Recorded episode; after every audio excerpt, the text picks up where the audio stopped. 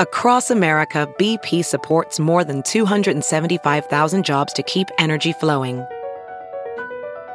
Jobs like updating turbines at one of our Indiana wind farms and producing more oil and gas with fewer operational emissions in the Gulf of Mexico. It's and, not or.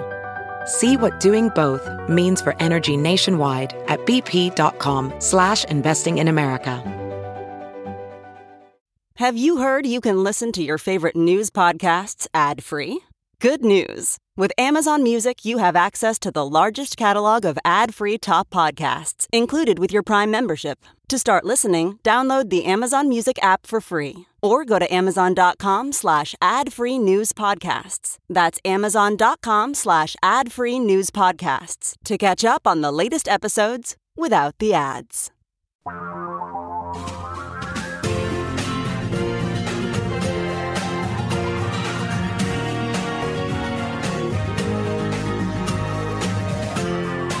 This is the Thom Hartmann Program. And greetings, my friends, patriots, lovers of democracy, truth, and justice, believers in peace, freedom, and the American way. Thom Hartmann here with you. We got a lot on the program today. Our one guest, Congressman Ro Khanna, will be with us, taking your calls, a progressive national town hall meeting with him. Also, I just got a note from Indivisible, indivisible.org. I signed up a long time ago and and of course, they come on this program from time to time to bring us up to date on what they're doing. They they have a new campaign. It's called Let's Go Joe. And they are asking the Biden administration to do two things. This campaign is designed to pressure them to do two things. It's kind of a break from the whole Ukraine thing. Uh, there's other stuff going on as well. And the first is they're asking the Biden administration to declare a national climate emergency. This would allow the president, they write, to mobilize our nation's resources on a massive scale to transition to clean, renewable energy and create millions of good paying green jobs.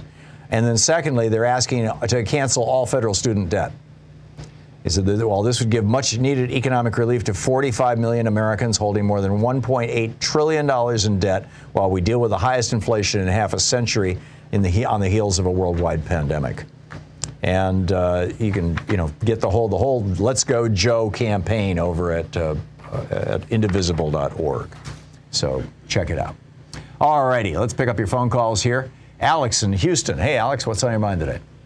Hey, Thom. Good to talk to you today. Thank you. Um, yes, I um, wanted to tell you a little story. Then I have an idea, and then I have a question for you. Okay. I'll be quick. Um, first, the story. Actually, let me say this. Let me preface all this. I do.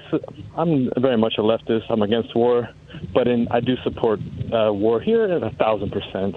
Um, and if any leftists want to talk to me on Twitter about that, let's go. Um, you anyways, do support what? A thousand percent? I missed the word. Oh, uh, I, I, I'm, i support war. I'm with you on. Uh, oh, yeah. I, well, know. I think there's a difference between offensive war and defensive war. I think, True. I, you exactly. know, I really think it's there's a, a difference.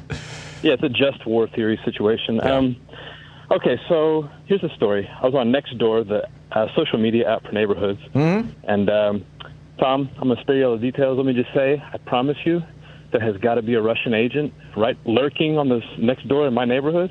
They were too good at what they were doing with black propaganda. Russia's number one export, not oil, black propaganda. You know. Yeah. Um, it could be, or it could just be somebody who watches Tucker Carlson. I mean, he's spouting Putin's lines every night on Fox News.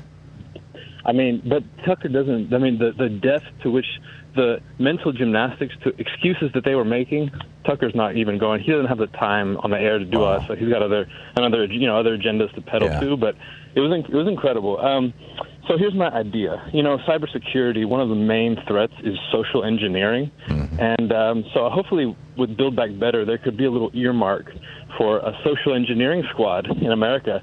I would I would be great at it. I'd like to. Uh, anyone out there want to put that in a bill? That'd be great. That'd be fun to uh, you know battle these Russian bots or whatever. Mm-hmm. Um, but here's my question for you.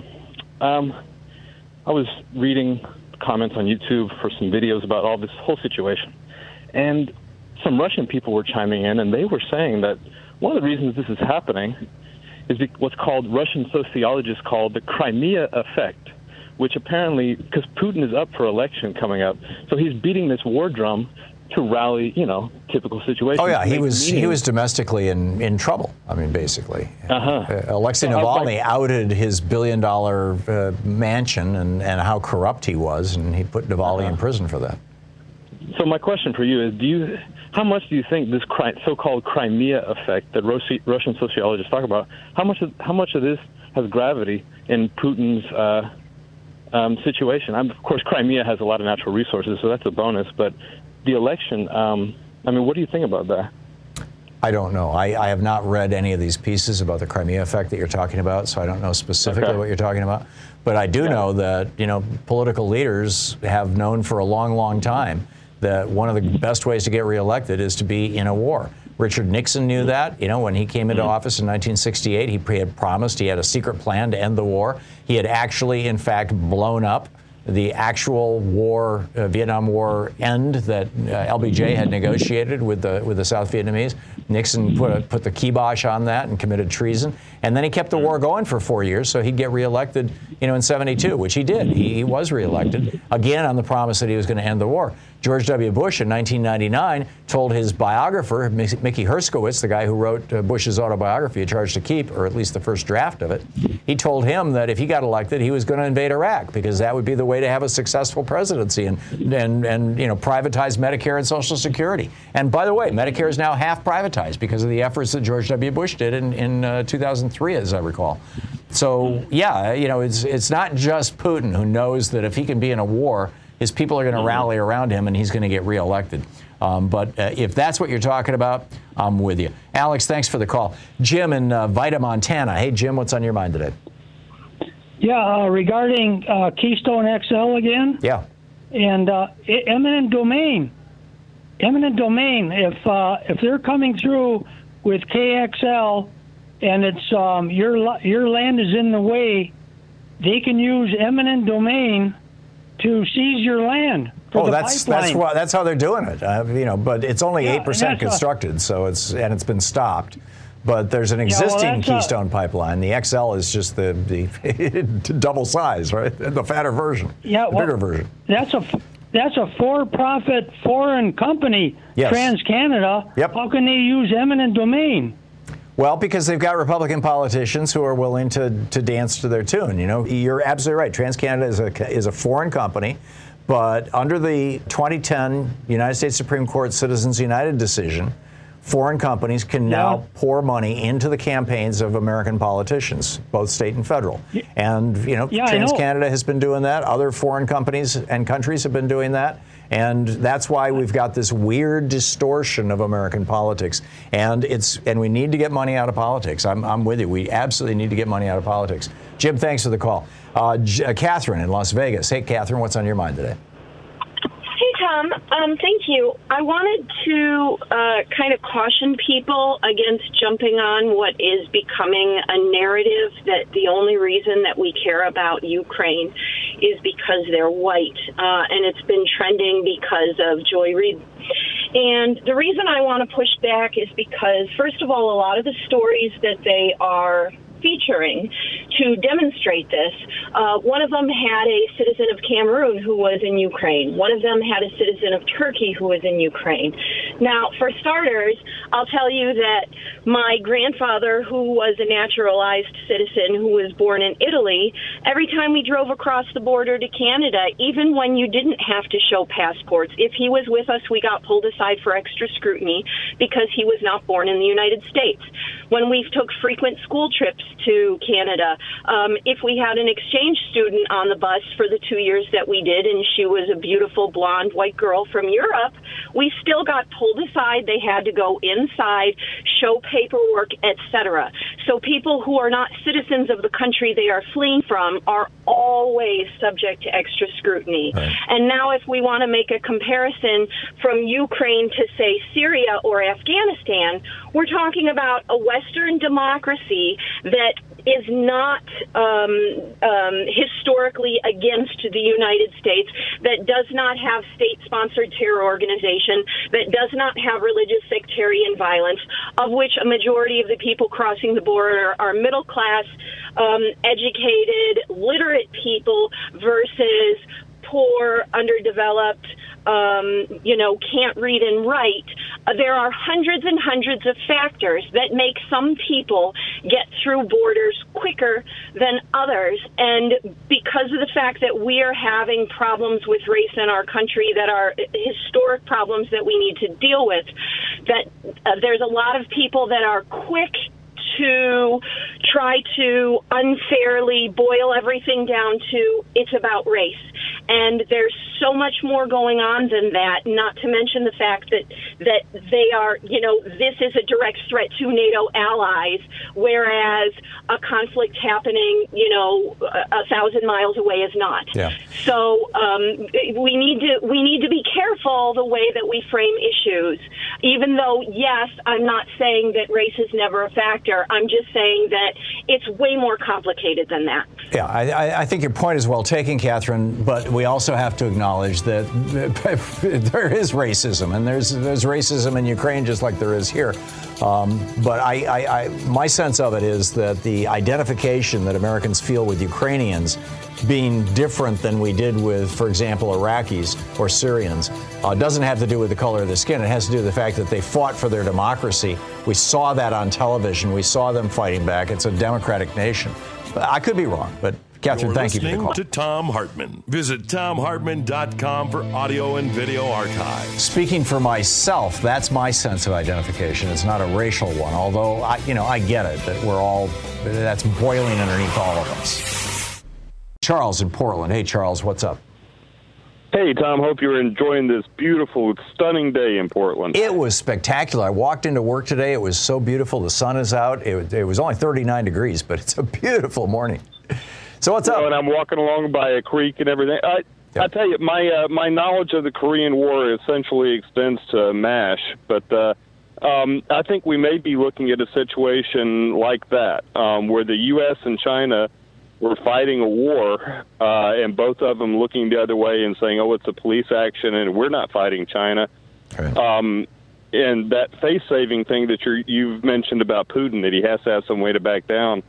Maybe that's kind of it. Is that they di- diplomatically smile and call it something else? You know, we're sending planes, we're arming them, we're not fighting, but we're letting other people use our weapons to fight, and it's just it's a war under a different name, but it gives us both an out that we don't have to say, or well, Putin doesn't have to say, "Hey, I- I'm at war. I'm going to have to use nukes," and we don't have to to do that. It's the uh, it keeps NATO from having to go in. It keeps Yeah. uh, it's going to be a long, bloody thing. But he's he's grabbed hold of the tiger's tail, and that's kind of where we are. You know, we we can't let him go forward. Uh, we can't be unresponsive to it. The West can't be. Um, but yet, maybe it's it's the function of diplomacy. You know, is is just to call war something different, and Yeah. that may be A what we're looking at. Yeah, a, a, uh special military operation is what they're calling it. During the Korean Yeah. War, it was a police action. During Vietnam, in fact, you know, it was never a declared war. It was also a police action, technically. Yeah, you just, I mean, it's different language because it obligates you to different things. You know, when they say Article 5's been invoked, it's, you know, it, has somebody war. really been attacked? Yeah, then it's war. But but uh, you know what I'm wondering is you got the Russian foreign ministry saying all we really want is the eastern regions. Then you've you know is this an opening diplomatic? You know, are they dangling something diplomatic? And if they do work something out, if we do say okay, or if the Ukrainians do say, I mean, at the end of the day, I think to a certain extent this is up to Zelensky. Say okay, you can have Donbass, and you can keep Crimea. Just give us our country back and get the hell out. At that point, does the United States pull back on its sanctions of Russia? You know, I, I just don't know the answer to that question, but it's. Uh, I would think it would have to be almost. I mean, you'd have to have something that is given in return. Well, then, you know, Um, who pays to repair, uh, you know, Ukraine? I mean, who, who rebuilds the country? Who, who, who? Obviously, many of these families can never be made whole. You're going to have, you know, children, ge- multi-generational trauma as a result of this. Um, you've got, you know, thousands of deaths across Ukraine, um, uh, hundreds of, probably hundreds of billions of dollars of property damage that's happened already. I mean, this is what happens in wars. Um, who's going to pick Yeah. up the tab for that? This is, this is, you know, I mean, I, it, it's going to get complicated. And, and Russia's going to continue bombing as much as they can. And this is why I think we need to get those planes in the air to say no.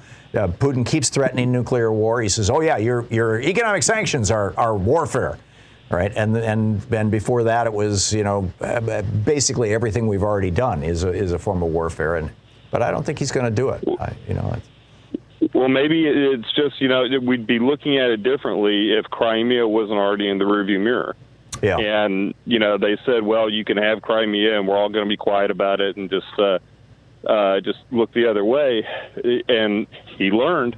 Yeah. And he's trying the same thing here. Yeah, so I we, think- we I don't think have much of a choice but to be engaged. Yeah, I think right now uh, Putin is the dog that caught the car, right? He's got his jaw on the bumper and not quite sure what to do next, except run the old playbook, and, and the old playbook is not working for him. Uh, Charles, thank you for the call, uh, a very thoughtful call. On a beautiful morning here in Portland. What's up next?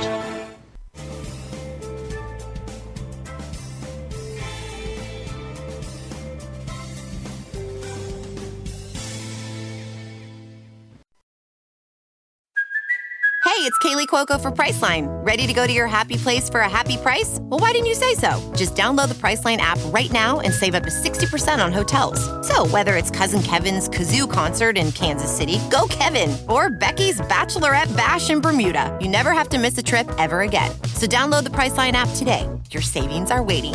Go to your happy place for a happy price. Go to your happy price, Priceline. Ophthalmologist Dr. Strauss has seen firsthand how the metaverse is helping surgeons practice the procedures to treat cataracts. Cataracts are the primary cause of avoidable blindness. He works with a virtual reality training platform developed by Fundamental VR and Orbis International to help surgeons develop the muscle memory they need. The result? More confident, capable surgeons. And even more importantly, Patients who can see. explore more stories like Dr. Strauss's at meta.com slash metaverse impact.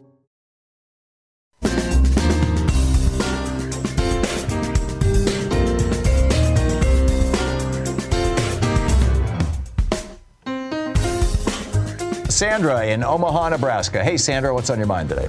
Hi, I just wanted to bring up a very old idea that Roosevelt and Churchill cooked up. Uh, Churchill was begging for armaments and help. They, the, the war was raging. You're they were taking a beating. Yeah. I'm, I'm- Because forgive my interrupting. Finish your thought here. Sandra. Sandra, I've had too much coffee. Yeah. forgive me. Go ahead. Start over again. It's fine. Tell we us. didn't sell them anything. We just kind of loaned them some stuff and said, well, we'll take it back after the war, you know? That's We're right. not in this war. We're just going to loan you some things. And I think we could do the same thing with Ukraine. I think we could actually have a, a bunch of F 16s just kind of show up and say, we're kind of running low on gas. You know, there's a gas shortage now. And uh, could we land on, on your airports? And just kind of. I, you know, I, I think if it, if it was F-15s or F-35s or whatever they are, that would be extremely problematic. But you've got Poland now saying we've. I think they said that they have 28 old MiG fighters that are in great condition. These are the exact same planes that the Ukrainian pilots trained on. They know how to fly them. They don't know how to fly American planes. And the Ukrainian pilots can climb aboard and, and you know refuel them and take off from, from Germany and do what they want. And the United States has said, no, I don't think we're going to do that. And I'm I'm saying I think we should. But there was a piece of mm-hmm. legislation. I, you know, I wrote an op-ed about this two weeks ago. There was a piece of legislation that passed the House of Representatives that had lend lease in it. It was it was re- reprising the lend lease of, of Churchill and Roosevelt that allowed American military uh, suppliers and the U.S. military itself to lend or lease weaponry to the Ukrainians, including aircraft. Right. It was stopped. It passed the House. It was stopped by a filibuster by the Republicans in the Senate. So that didn't happen. Yeah, of course. You know, we've got a fifth column in this country, but I still think that a lot of this could be done. Sandra, thank you for the call, and my apologies for stepping on you when you first started talking. Scotty in Seattle. Hey, Scotty, what's on your mind? I uh, just had a feeling about Ukraine and fighting Russians because we have a kind of a parallel with uh, Chamberlain appeasing Hitler. Am I saying that right? Yes. And so was 1938. Uh, we have was- peace in our time. 1938. What was he considered an appeaser before Hitler continued to no. move on? I'm no, he was celebrated as a hero when he came back and, and said, you know, we have we have negotiated peace in our time. Everybody thought Hitler was going to stop with uh, you know the Sudetenland, Austria, and Czechoslovakia. And of course, it didn't work Yeah. out that way. He invaded Poland in, in September. I think it was September 1st, 1939, if I'm remembering correctly. So I just have this weird feeling that in the future, us trying to stop World War III might turn out to look like some kind of appeasement. And but I don't have any any can't cite my source or anything. Yeah, it's this- just a feeling. It's the problem. We can't see the future, you know, but we can see the past. And we can see that when madmen dictators who are trying to reassemble empire or create empire get part way down the road, they don't stop. I mean, that's the lesson of Uh-huh. history. Whether whether it was Napoleon, whether it was uh, you know a multiple of the Caesars. I mean, you could go back and, and find three or four of them, you know, that, that were very much like that. Or you know whether whether it was uh, Hitler or whether in this case it was Putin. They just don't stop until somebody gives them a bloody nose, until somebody stops them.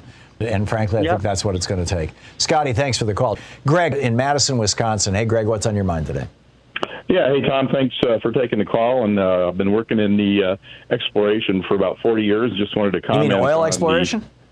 Yes, and wanted to uh, comment on the the cost of producing um, um, oil or liquids. Uh, primarily, right now, it's coming from the development wells and the unconventional plays of tight rocks in West Texas and North Dakota. You're talking And fracking. Because well, horizontal and then that completion is a hydraulic fracturing. There's still completions of of, of uh, hydrochloric acid and perfing also is another form of completion. But anyway, uh, after the drilling, they do do hydraulic fracturing. The, there is still dry holes. There are many of the wells that are non-commercial, so that's the so the average cost for those kinds of uh, producing wells are in the forty to fifty dollar range. But you're absolutely right. I think the best way to go for uh, getting some of this revenue back is the um, windfall profits tax on these companies because even at 40 to 50 dollar range, they're making way, way over what any kind of cost uh, and dry hole exploration that's that's involved in this. So yeah, really they're selling it today for $130 a barrel. yeah, absolutely. Absolutely. Yeah. And and then one other comment on the Keystone pipeline, and this is all public info on their business plan, the Canadian Pipeline Company. They wanted to go to Houston because it's a tax-free export terminal. And absolutely, you're right. Uh, most of that oil is going to be exported to foreign countries, and a small is a small percentage will be going to make diesel for for trucks. But the other interesting thing that they often is not mentioned is that that uh, thick uh, tar sand to get flowing in that pipeline, they have to mix it with a lighter crude, and they're, and where they're going to get that is from North Dakota.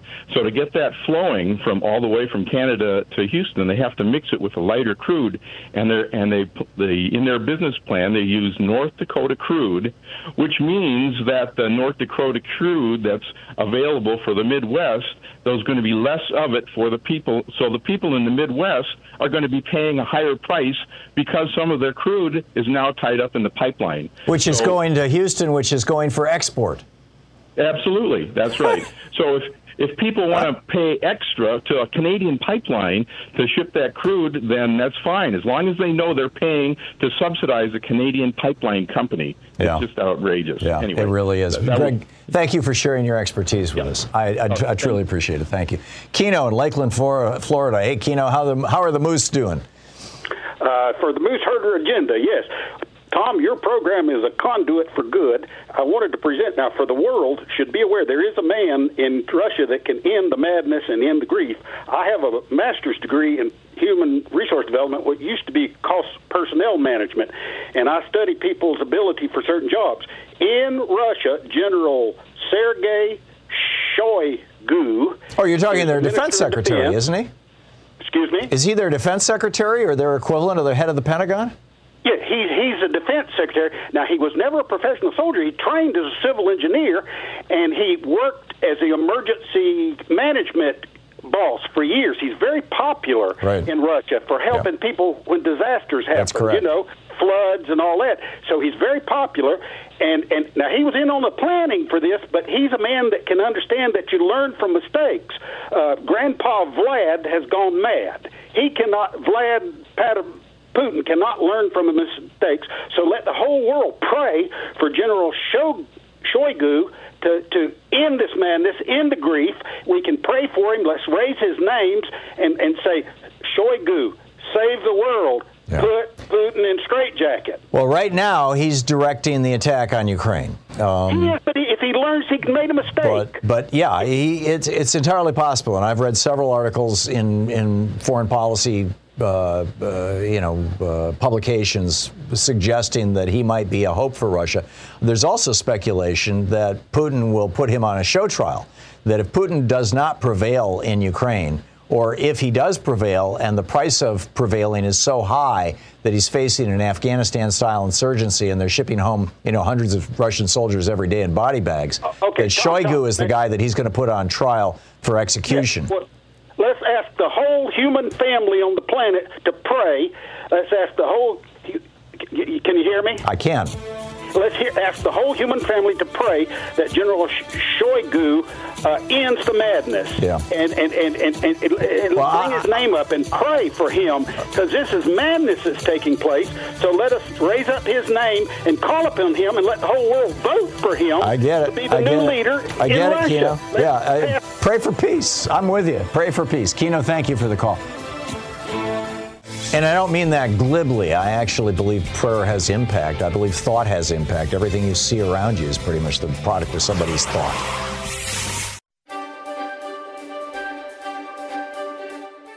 And welcome to the Thom Hartmann University Book Club. Today we're reading an excerpt from Robert Wolff's book, Original Wisdom Stories of an Ancient Way of Knowing. I wrote the foreword for it. Robert Wolfe died in Hawaii. Louise and I visited him there a number of times. He was in his 90s. And back in the 1950s, he was an anthropologist and sociologist who had been hired by the Malaysian government to figure out why this one particular Aboriginal tribe, the Sonoy, who lived deep inside the jungle, hunting gathering tribe, why they were, quote, lazy, why they were unwilling to work in the rubber plantations. And he got to know them and he discovered that their view of the world was completely different than ours. And that's essentially what this book is about. And it's absolutely a mind boggling book. I'll share a little. This is from the middle of the book. This is page 86. It's uh, finally he's reached the point where they'll let him sleep in the village with them. He says, In time, I grew to know them better. But it was when I began to overnight in their villages that I learned that they literally lived in another reality. When it became dark, people huddled together for warmth and companionship. In the tropics, there's no long period of dusk. It grows dark quickly. The air would become cool, and people would move closer together, reaching out, touching a neighbor, perhaps holding hands. Women might run their fingers through the hair of the person sitting next to them. During the nights I stayed over, they would often gather around me and have me ask them questions. Then they would ask me questions, very quietly and softly. Our being together was not like other social situations I'd ever experienced. We talked, but softly. They did not know how to compete for attention.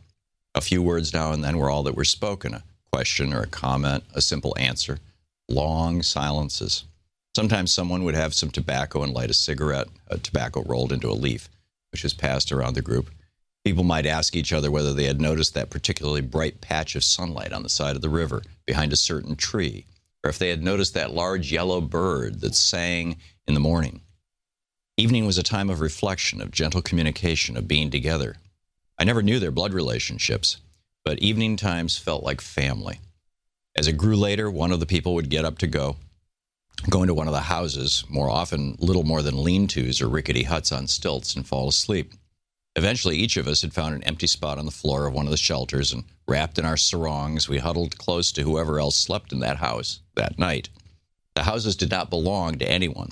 It seemed that each of the four or five little shelters was for all the people living in that settlement at that moment. We would fall asleep whenever we chose, and I'm sure with whomever we wanted to spend the night. Yes, people had sex, but even that was gentle, quiet, and discreet. Occasionally, someone might turn over and bump into a couple being a little too acrobatic or noisy, and there would be a grunt. Or people might move away from a couple that made too much to do about their lovemaking. Passionate lovemaking between young people often took place during the day, outside in a more hidden spot in the jungle, I was told. In the morning, we might not all wake up at the same time, but those who woke up early would lay quietly, waiting for more people to awaken. And somehow, as if by magic, we would find ourselves sitting in a circle, rubbing our eyes, stretching the kinks out. One person would say, I saw a bird, a beautiful bird. Someone else would say, Yes, I too saw a bird. What kind of bird was it? Another would ask. And so they would create a story with images from our dreams. They did not think that they were sharing dreams as we think of dreams. The Sonoy believe that the world we live in is a shadow world and that the real world is behind it. At night, they believe, we visit the real world. In the morning, we share what we saw and learned there. The story that was created around the memories that four or five people brought back from the real world set the tone for that day. Sometimes one of the group would take the lead in soliciting input from each person in the room. How about you? What do you remember? Other times, the story flowed without help. A few times, no story emerged at all. It was very obvious that when a more or less coherent story was created around the images we shared, we who had slept in that shelter would live that story that day. Usually, the stories were simple. A bird had shown the way to a tree that was bearing fruit. Later that day, some of us would find that tree, and of course, it did have ripe fruit. Or the story was about a bad storm, so people would stay close to the shelters all day, and yes, there was a big storm in the late afternoon. Occasionally, the stories were about things that affected all of them, all the people in the settlement, or perhaps even all the Sonoy. In that case, they would make it a point to share with the people who had slept in other shelters as soon as possible. It might take all morning to disseminate that story to everyone. I did not witness any attempts to call a meeting, but it was obvious that when a serious story came out of a morning's dream telling, all the people in the settlement would eventually hear that story. I learned about all of this very early during the time that I spent with the Sonoy. It was in what I thought of as the first village, the first settlement I visited, that an important story emerged from what I brought back from the real world during one of my nights there. It made a big impression on me because part of the story came from my dream. It was a particularly vivid dream about one of my family's dogs, an all black mongrel that seemed to have come with the house we rented in the suburbs of Kuala Lumpur. We had tried to get rid of that dog, but he would not leave. We tried chasing him away, he kept coming back. So we adopted him and called him Jaga, which is Malay for guard or protector. I do not remember that Jaga was a particularly good watchdog, but he was around. And he goes on to tell his dream, and then it's just an absolutely fascinating book from Robert Wolff's Original Wisdom.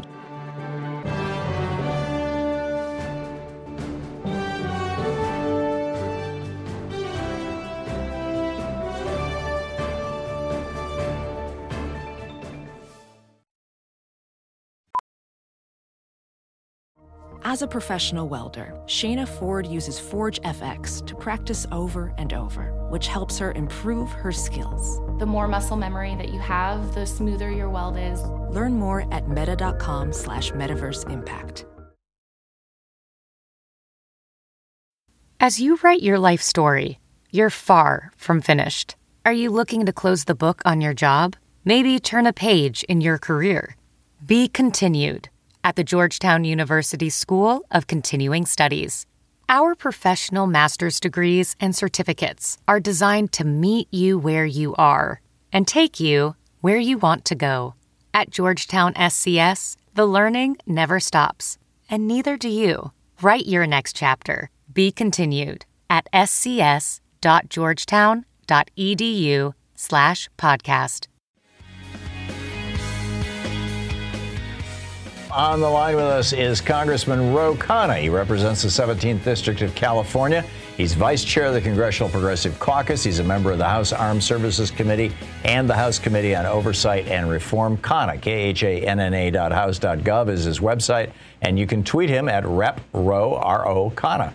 Uh, National Progressive Town Hall meeting taking your calls. Congressman Khanna, welcome back to the program. Thank you, Thom. Really grateful to be back on. Obviously, a challenging time for the Congress and the world. It truly is. I'm curious your thoughts on what's going on right now in Ukraine. Well, It's awful. I mean, uh, the scenes are uh, horrific. Uh, the uh, aggression is totally uh, illegal. Uh, the targeting of civilians is unconscionable. I support the president's economic sanctions. I do think as Senator Sanders has pointed out, we need to actually seize some of the assets of the oligarchs in the United States. Uh, their uh, millions of dollars of property and be mm. aggressive in doing entire that. floors of Trump Tower. yeah, exactly, exactly. Uh, you know, remarkable to me that Trump is still out there praising war crimes and calling him a genius a week before. One thing I think we can do a better job of at, at this moment is to link the investments in renewable energy and climate to national security. The reality is we're too dependent on petrostates like Saudi Arabia, like Iran, like Russia, like Venezuela. The goal shouldn't be to beg a different petrostate every time we, we run into conflict with one of them. The goal should be that we should have the renewable energy, electric vehicles, and alternative energy in our country. That climate is actually a national security issue. That is something that we need to do a better job of. And then finally, I'm working with Sheldon Whitehouse on a windfall tax uh, on some of these extraordinary oil profits if they continue to fleece consumers at the pump. Yeah, it was. A, in fact, it was a tweet from Ed Markey. I'm trying to find it here as we're talking. Yeah, he said, here's a fact you won't hear on Fox News today. Exxon, Chevron, and Conoco made 46 billion in profit last year. Now they're using 40% of those profits for stock buybacks. In other words, they're recycling it into the pockets of their executives. Uh, he says big oil is raking it in, raising prices, and taking advantage of the war in Ukraine to push for more drilling. So true. Yeah, I mean, look, the, the windfall tax is a simple concept. If you're charging over, let's say, seventy bucks a barrel, then to have the windfall tax and, and send that either as checks to to, to working families, uh, so that it can cover the five or six bucks of gas that they're having to pay, or invest it in renewable energy. But don't give it allow these companies to make extraordinary profits and uh, just enrich their shareholders. So Sheldon is uh, taking the lead in, in putting together a, a draft and. Uh, uh, I'm looking forward to working with him on on that concept. And a no- number of other countries have done that. I was in uh, uh, England with the speaker, and we met with uh, uh, Keir Starmer, the, the Labour leader, and uh, they've proposed it. Labour in England has proposed it, and the European Union, I just read today, uh, is uh, pushing for something that would allow uh, all of their members to, to have a windfall tax that then goes towards working families or towards uh, uh, renewable energy. Yeah, it would be a good thing. This is this is uh, you know what Carter proposed in '79 to, to fund the, the nation's first solar bank. So uh, I didn't know that. Yeah. Anything else you want to uh, uh, point out before we pick up phone calls? No, I think that those two are the focus for me for this week is the Markey bill on banning the the Russian uh, uh, oil imports and the White, uh, Sheldon bill on uh, uh, a windfall tax. And the, I guess the only other thing is to fund government. Well, that would be a good plan. okay, let's pick up some calls here. Glenn in uh, Capistrano, California. Hey, Glenn, you're on the air with Congressman Khanna. My question is about Governor Newsom. Do you think he'll be reelected? And we've had a few oil spills down here on the beaches in Huntington Beach where they have those oil platforms. What's the future of fracking and oil and, Newsom in California? Thank you. Um, well, Glenn, uh, two things. I do think the governor will be reelected. I think he's the only major Democrat running, so he's probably not going to have much competition. I do hope on the second term he does two things. One focuses on single payer. I was very disappointed that uh, Ash Kalra single payer bill in California was pulled. If we can't do single payer in California, uh, it's going to be hard to uh, make the case to do it in other states. So the governor ran on it the first time. Uh, I imagine he'll run on it the second time, and uh, there's no reason to not move forward. The second chance, uh, the second point. Uh, is something I've been working with Greenpeace on, uh, called the Last Chance Campaign, which is to say no new fossil fuel permits in California. Uh, and uh, I think Barbara Lee and I were the only two members of California's delegation to support it. Uh, but it also says that you need to have a residential buffer of 2,000 miles from the, the drilling because a lot of this drilling is, as you know, is done near poorer communities, near black and brown communities. So I'm hopeful the governor can focus on that on his second term. I mean, he's going to have uh, no political uh, constraints uh, to, to focus on these two issues. Did you say 2,000 mile buffer? No, sorry, 2,000 feet. 2,000 feet. I okay. misspoke. All right, thank you. Misspoke. Yeah, I, I thought there's got to be. Appreciate that correction. no, it's all good. Uh, Lawrence. You, you, know, Fox News will have that clip for, for playing sometime. I, I know. that's, that's why I wanted to catch it. Lawrence in Berkeley, California. You're on the air with Representative Khanna. Yeah, yeah. Hi, Thom. Hi, hi Mr. Khanna. Um, you know, during the Second World War, we uh, discontinued building cars and built tanks and planes at, at an incredible speed. And what I want to ask you now is that if we did something like that with renewable energy, not that we'd stop building cars, but we could have the same intensity of building, you know, solar and wind as we did in the Second World War, building tanks and planes. How long would it take until we no longer needed foreign oil and until Europe, more to the point, would no longer need foreign oil? Well, I think we can do a lot in getting our electric vehicle infrastructure built out and getting renewables built out and uh, using the 40% of land that currently is used in the United States for cattle grazing. 40% of our land is used for basically uh, raising cattle to have some of that uh, be used for uh, carbon uh, sinks uh, in terms of agriculture, having people, pl- uh, farmers be paid to to, to remove carbon. If we had a, a full out assault on uh, on climate, uh, we can make a big dent, and we could have a big dent in terms of the renewable energy, uh, in terms of uh, what that means uh, for our uh, independence. The challenge is we haven't had that commitment. Now, the Build Back Better bill, $400 billion of tax credits and investments in solar, in wind, in geothermal, in hydro, in green hydrogen, all of that is the type of uh, a step towards the moonshot we need, and and we that's why we have to link it, I think, to what's going on in Russia. President Biden pitched Build Back Better again during his State of the Union address. Is it not fully dead uh, until or unless we get a couple of more Democratic senators, uh, or am I missing something here? Well, it's dead in its original form. It's dead in the version that passed the House. That really is a shame because it would have been a major, major commitment to the working class. Uh, that form is dead.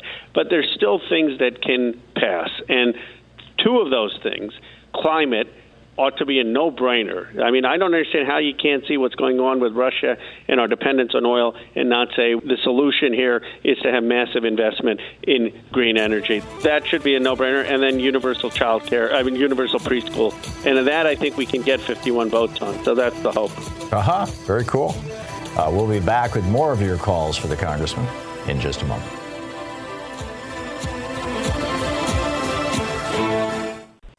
Kevin, listening on uh, KNYP in Santa Rosa, California. You're on the air with Representative Khanna. Hi. Um, I want to know what your current thinking is on the feasibility of using the 14th Amendment to prevent uh, seditionists from serving in the U.S. government. I'm open to, to looking at it, Kevin. I, I uh, heard Bruce Ackerman, a law professor. In fact, I have him uh, a call scheduled with him today uh, on uh, what the possibility is and what voted requires in the House and the Senate. I mean, uh, can it really be done just if by a simple majority, and then what can the Supreme Court do about it? Uh, but I, I, I certainly think we have to look at uh, all, all options to hold Trump accountable. Howard in Vernon Hills, Illinois. You're on the air with Representative Khanna. Yeah, good afternoon, gentlemen. Uh, just curious, would you consider reopening the XL pipeline? And I think for two reasons. One, to cover the shortfall of oil from Russia, and the other, maybe it would help to unify our side with the right. Well, I, I'm not for that. I, I appreciate the concern. Uh, first of all, as I understand it, the Keystone Pipeline would not be operational for a couple of years. So it's not like suddenly you you turn it on and uh, you have some massive increase in in oil. Second, I think we go after the oil profits uh, in terms of getting the price down for uh, for consumers. Uh, and this should be a uh, incentive for massive investment in uh, in renewable energy. So we ought to provide relief to consumers uh, and make the long-term investments in renewable energy. I think that's a better thing than a long-term. Jess in Cambridge, Minnesota, listening on KTNF. Jess, you are on the air with Congressman uh, Khanna. Hello there. Um, I am curious, having owned uh, three Prii, multiple of Priuses, and driven uh, over 460,000 miles in them, and then other hybrid vehicles. Is there any way we could divert part of the defense budget for incentives for electric and hybrid vehicles? Uh, and the reason why I mentioned the Defense Department, because I've thought about this for years, that to the extent that we're indebted to the uh, petro oligarchs, this is a defense issue. And it, I think it should be addressed as that, and I think it should be funded that way. National security issue. Hmm. I, I agree with you completely, and I, I think the defense uh, bill is one area where we can have significant impact on uh, investments in renewable. We can increase the goals of the Navy, Army, uh, and Air Force to get to uh, 50% or eventually 100% reductions in CO2 emissions. We can have them invest more in renewables, and that should be a significant part of our national security strategy. So I think that's exactly a, a place where we can have some of these investments. Sammy in Imperial, Missouri, you're on the air with Representative Khanna. Oh, well, thank you for taking my call. You know, I grew up with the fear of a nuclear war, and now I'm not so much afraid of that as I am cybersecurity war. Recently heard that Trump had cut a bunch of uh, offices and, and people who are working on trying to increase our cybersecurity. And my fear is like Russia taking out our power plants, our water supply, and our whole country would just turn into chaos. And I was just wondering if you knew what, if anything, being done to increase our cybersecurity? It is a, a, great question. We need to do more. When we come to the cybersecurity of our most sensitive weapons, we have a good done a good job. But you're absolutely right. Our critical infrastructure, our electricity, our water, uh, that that is very vulnerable, as is a lot of our financial system. Uh, and we need to have a whole of government approach, a Manhattan Project for investing in uh, cybersecurity, as opposed to just continuing to invest in legacy uh, defense. And so, uh, I, I think you're right to, to, to sound that concern. John in Jeffersonville, Ohio. Just a just a minute to a break, John. You got a quick one here for Congressman Khanna? Yeah, real, real quick. Uh, I'd like to see Biden go to the United Nations and address the world and say we have a humanity problem. It's it's humanity that we're fighting for, not just one nation. Now, it, we need to address dealing with nuclear weapons uh, Putin's uh, Putin's got a lot more to uh, live for than than you know. He's got millions. He's got family too. Mm. And at some point, we've got to. St- I mean, if he says, "Look, I'm going to let's let's let's get the response, John. We're running out of time. Thank you. Well, John, I'm all for going to the United Nations, and I'm all for doing everything we can for the Ukrainian people. We're going to have $10 billion of aid. The president is working on how to get uh, them the arms so that they can make a uh, make a fight. But what I don't think is that we ought to have some no-fly zone where we're risking shooting down uh, Russian planes. I'm just not for escalating in that way, and I think the president's been prudent and wise to avoid that. We'll be right back.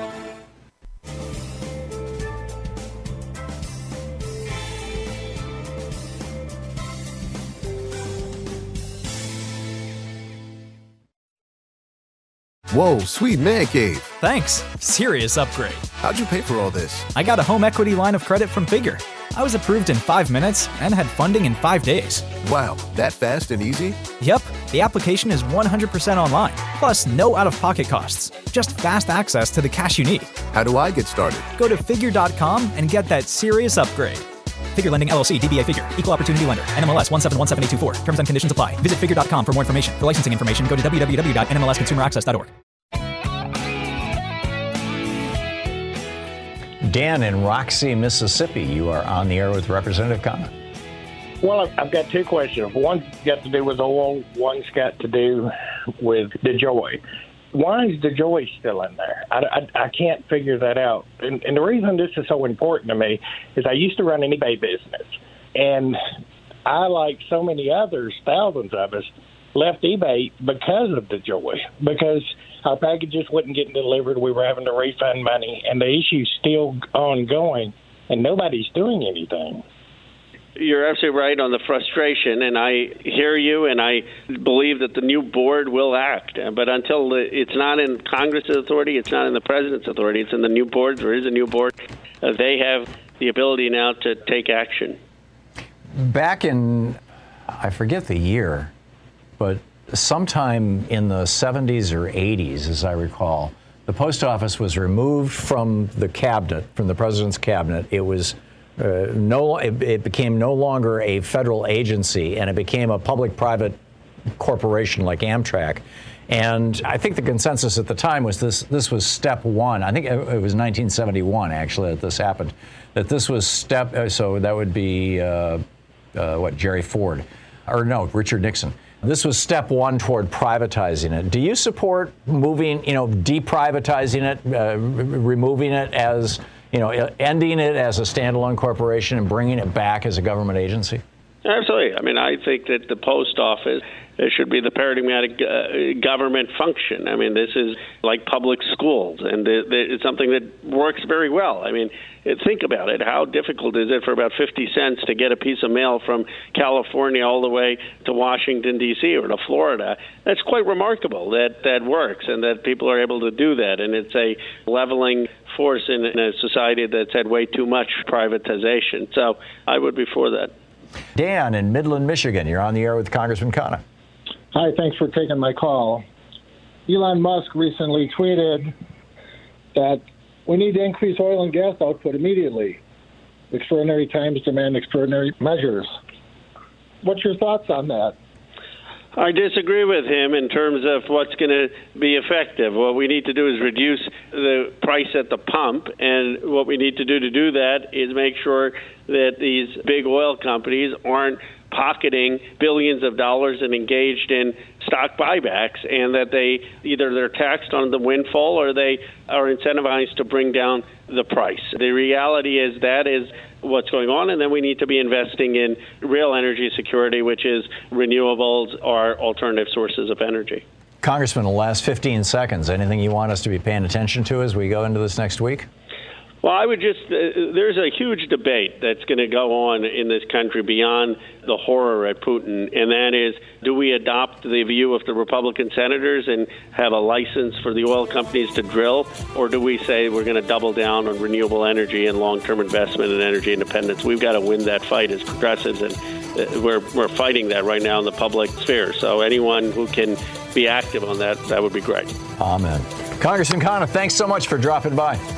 Thank you. Always love it. Thanks. Yeah. Thanks a lot. At you.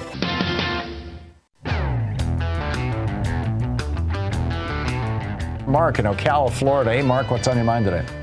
Hey, Thom, fellow Midwesterner and an advocate for peace. But I think the uh, current circumstances may call for a, an aggressive seizing of the moment by we taking the initiative.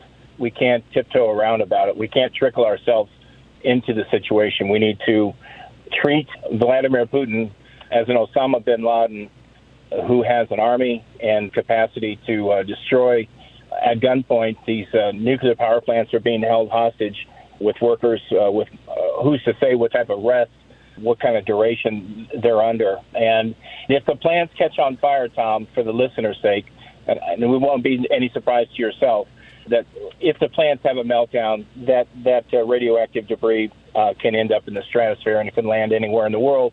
As as it as it has in the past. And and he's made some he's made some public threats. So he's made public threats directed at the West. He's kind of benign about them. So my argument is, I think we need to go after him personally. We need to uh, literally uh, find him in the Ural Mountains where he's probably hiding out. So I just read an article that his fourth or fifth girlfriend, whatever she is, and their love child is in uh, Switzerland. Right. That's a separate issue. But I've never listened to you, Thom, as long as you've been on the air where I didn't agree with your perspective, and I'm not calling to disagree with you.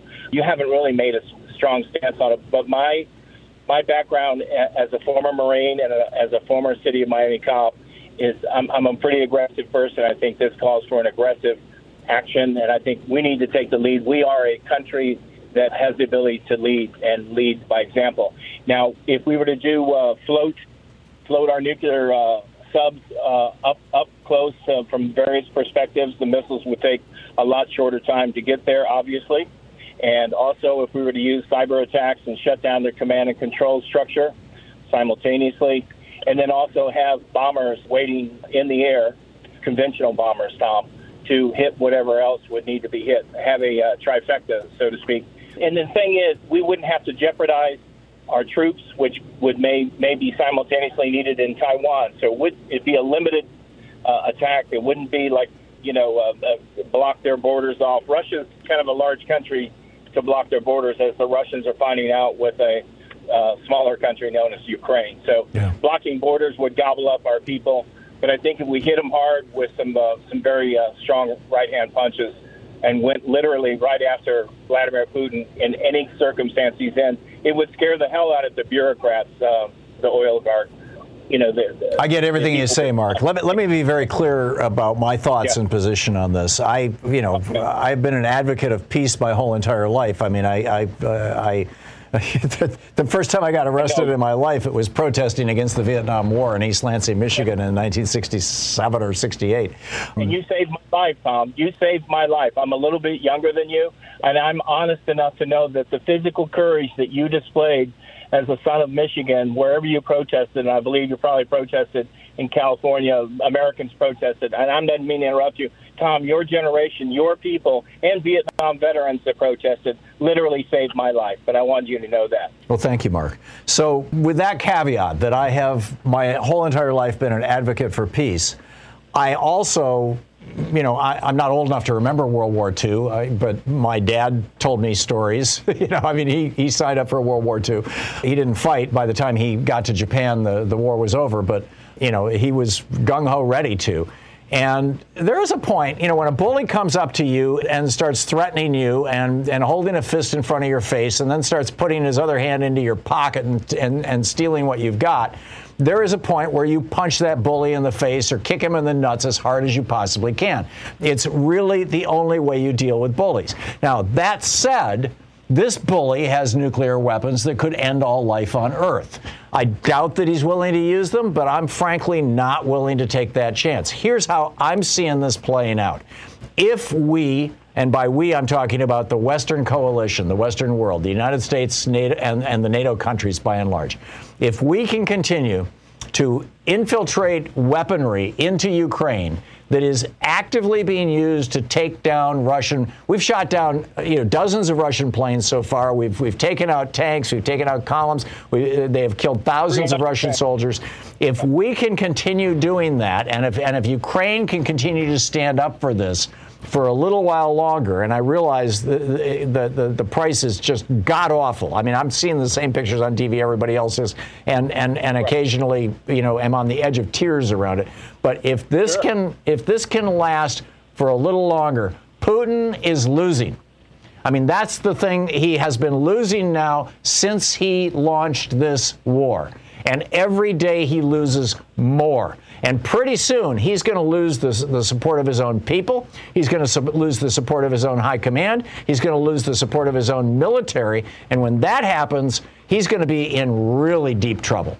And and I think that we are days away from that. And I think that's why when they met on the border there between Belarus and, and Ukraine, um, When they met there, the Russians said, okay, okay, we'll stop if you'll just give us Crimea, Donbass, and uh, promise never to join NATO. And Ukraine is saying, screw that. Right? I mean, so far, Ukraine is like holding firm. And I think that if they continue to hold firm, now, I, you know, I'm not opposed to Ukraine saying, okay, we, you know, let, let's, let's just hold a truce. Because, you know, to stop the death, right? To stop the blood. But that said, I think if they can hang on for another week or so, probably at the most, this is going to build up to the point where Putin absolutely has lost control completely, and his presidency is cooked. I think we are dealing with a man who thinks the same as Adolf Hitler. He was perfectly willing to engage in mass slaughter in Aleppo, in Syria, reducing that town to rubble. It took him uh, nearly a month to do it, just just steady bombing, killing thousands, tens of thousands of civilians. He did the same thing in Grozny, you know, when the Chechen area of Russia tried to declare their own independence, and he just flattened that city. And frankly, the only way you deal with dictators and bullies is to punch them in the nose or kick them in the nuts. In other words, take them on head on or take them on in a way that they're not expecting, but hurts a lot. I hate to, I guess, sexualize these kinds of things. I don't mean it that way. But I think we're in the, you know, kick them where it counts area right now. It's not a direct confrontation, but it is causing them to fold up. And I, I, I think we need to do more of it. Mark, thank you for the call. And all around the world, we've got companies that are saying we're not going to trade with Russia. Russia's, you know, Putin is going down. Make no mistake. Karen in Oakland. Hey, Karen, what's up? Hey, Thom, you know, we all live in a global village, right? Yeah. So we're all affected by this craziness. But I want to agree with everyone who say words matter. Words do matter. I was writing in my um, blog the other day, and I wrote Russians invasion. But thanks to your caller yesterday, he said Putin's invasion because I did question that as I was writing it. But I wanted to also make an addition to that. I wanted to say also against, and this is how I ended my paragraph, and against the majority of the will of the Russian people. And that applies here, too. We should say that all the time. Yeah. You know, against the majority of the will of the American people, you know, and women. These Republicans are setting up all these laws against most of us disagree with. You know what I'm saying? Mm-hmm. I I'm do. Terrible on the, I'm terrible on the air, but yeah. I completely get it, Karen, and, and completely agree with you. And and I don't think that the average Russian person wants to have this war.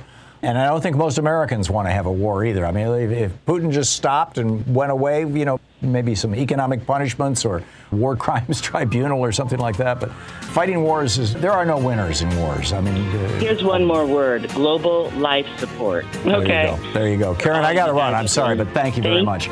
It's great to hear from you. Hey, special thanks to Louise Hartmann, Sean Taylor, Nate Atwell, Jamie Holly, Joyce the Hammer, Nance, Nigel Peacock, Sue Nethercutt, Patrick Hoyt, Geraldine Halbert, Ron Hartenbaum, Chase Spross, Nicholas Miller, Pat Sweeney, Jabbermocky, Jay LeBlanc, El Gorilla Bum, Connor Herrero, and Carne Verde. Thank you for the folks who help make this program work.